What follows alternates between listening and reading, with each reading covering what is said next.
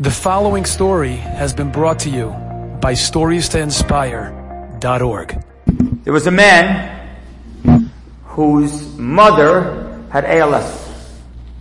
It was a severe case and it was getting much, much, much, much, much, much worse.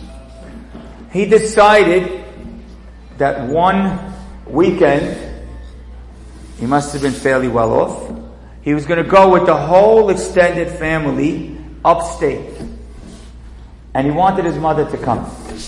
So he takes his whole family, wants his whole family to come. His mother can't go in a regular car in the condition she's in.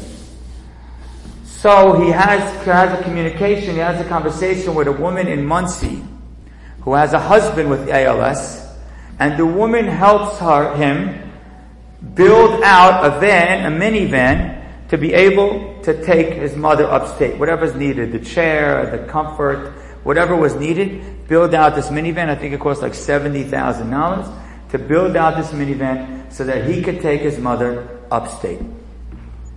So he does the whole thing. And this woman's giving him the advice the whole time. Finally, he finishes the van. The weekend comes. It's a little sad, the story. The weekend comes. The whole family goes upstate. They take grandma with them in the van upstate. She's with them over the weekend. On Sunday morning, she passes away. What does the man do?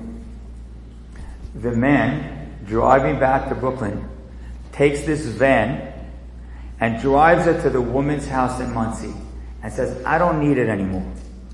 But you have a husband with ALS. Now you guys keep it and use it for the husband as long as you can. And I'm asking the guy the question who was like close to the person involved. I said, you mean he did that before his mother was even buried? He's on it, like he's coming back. He says, Yeah, I guess so. That's sensitivity. Enjoyed this story? Come again. Bring a friend. Stories to inspire.org.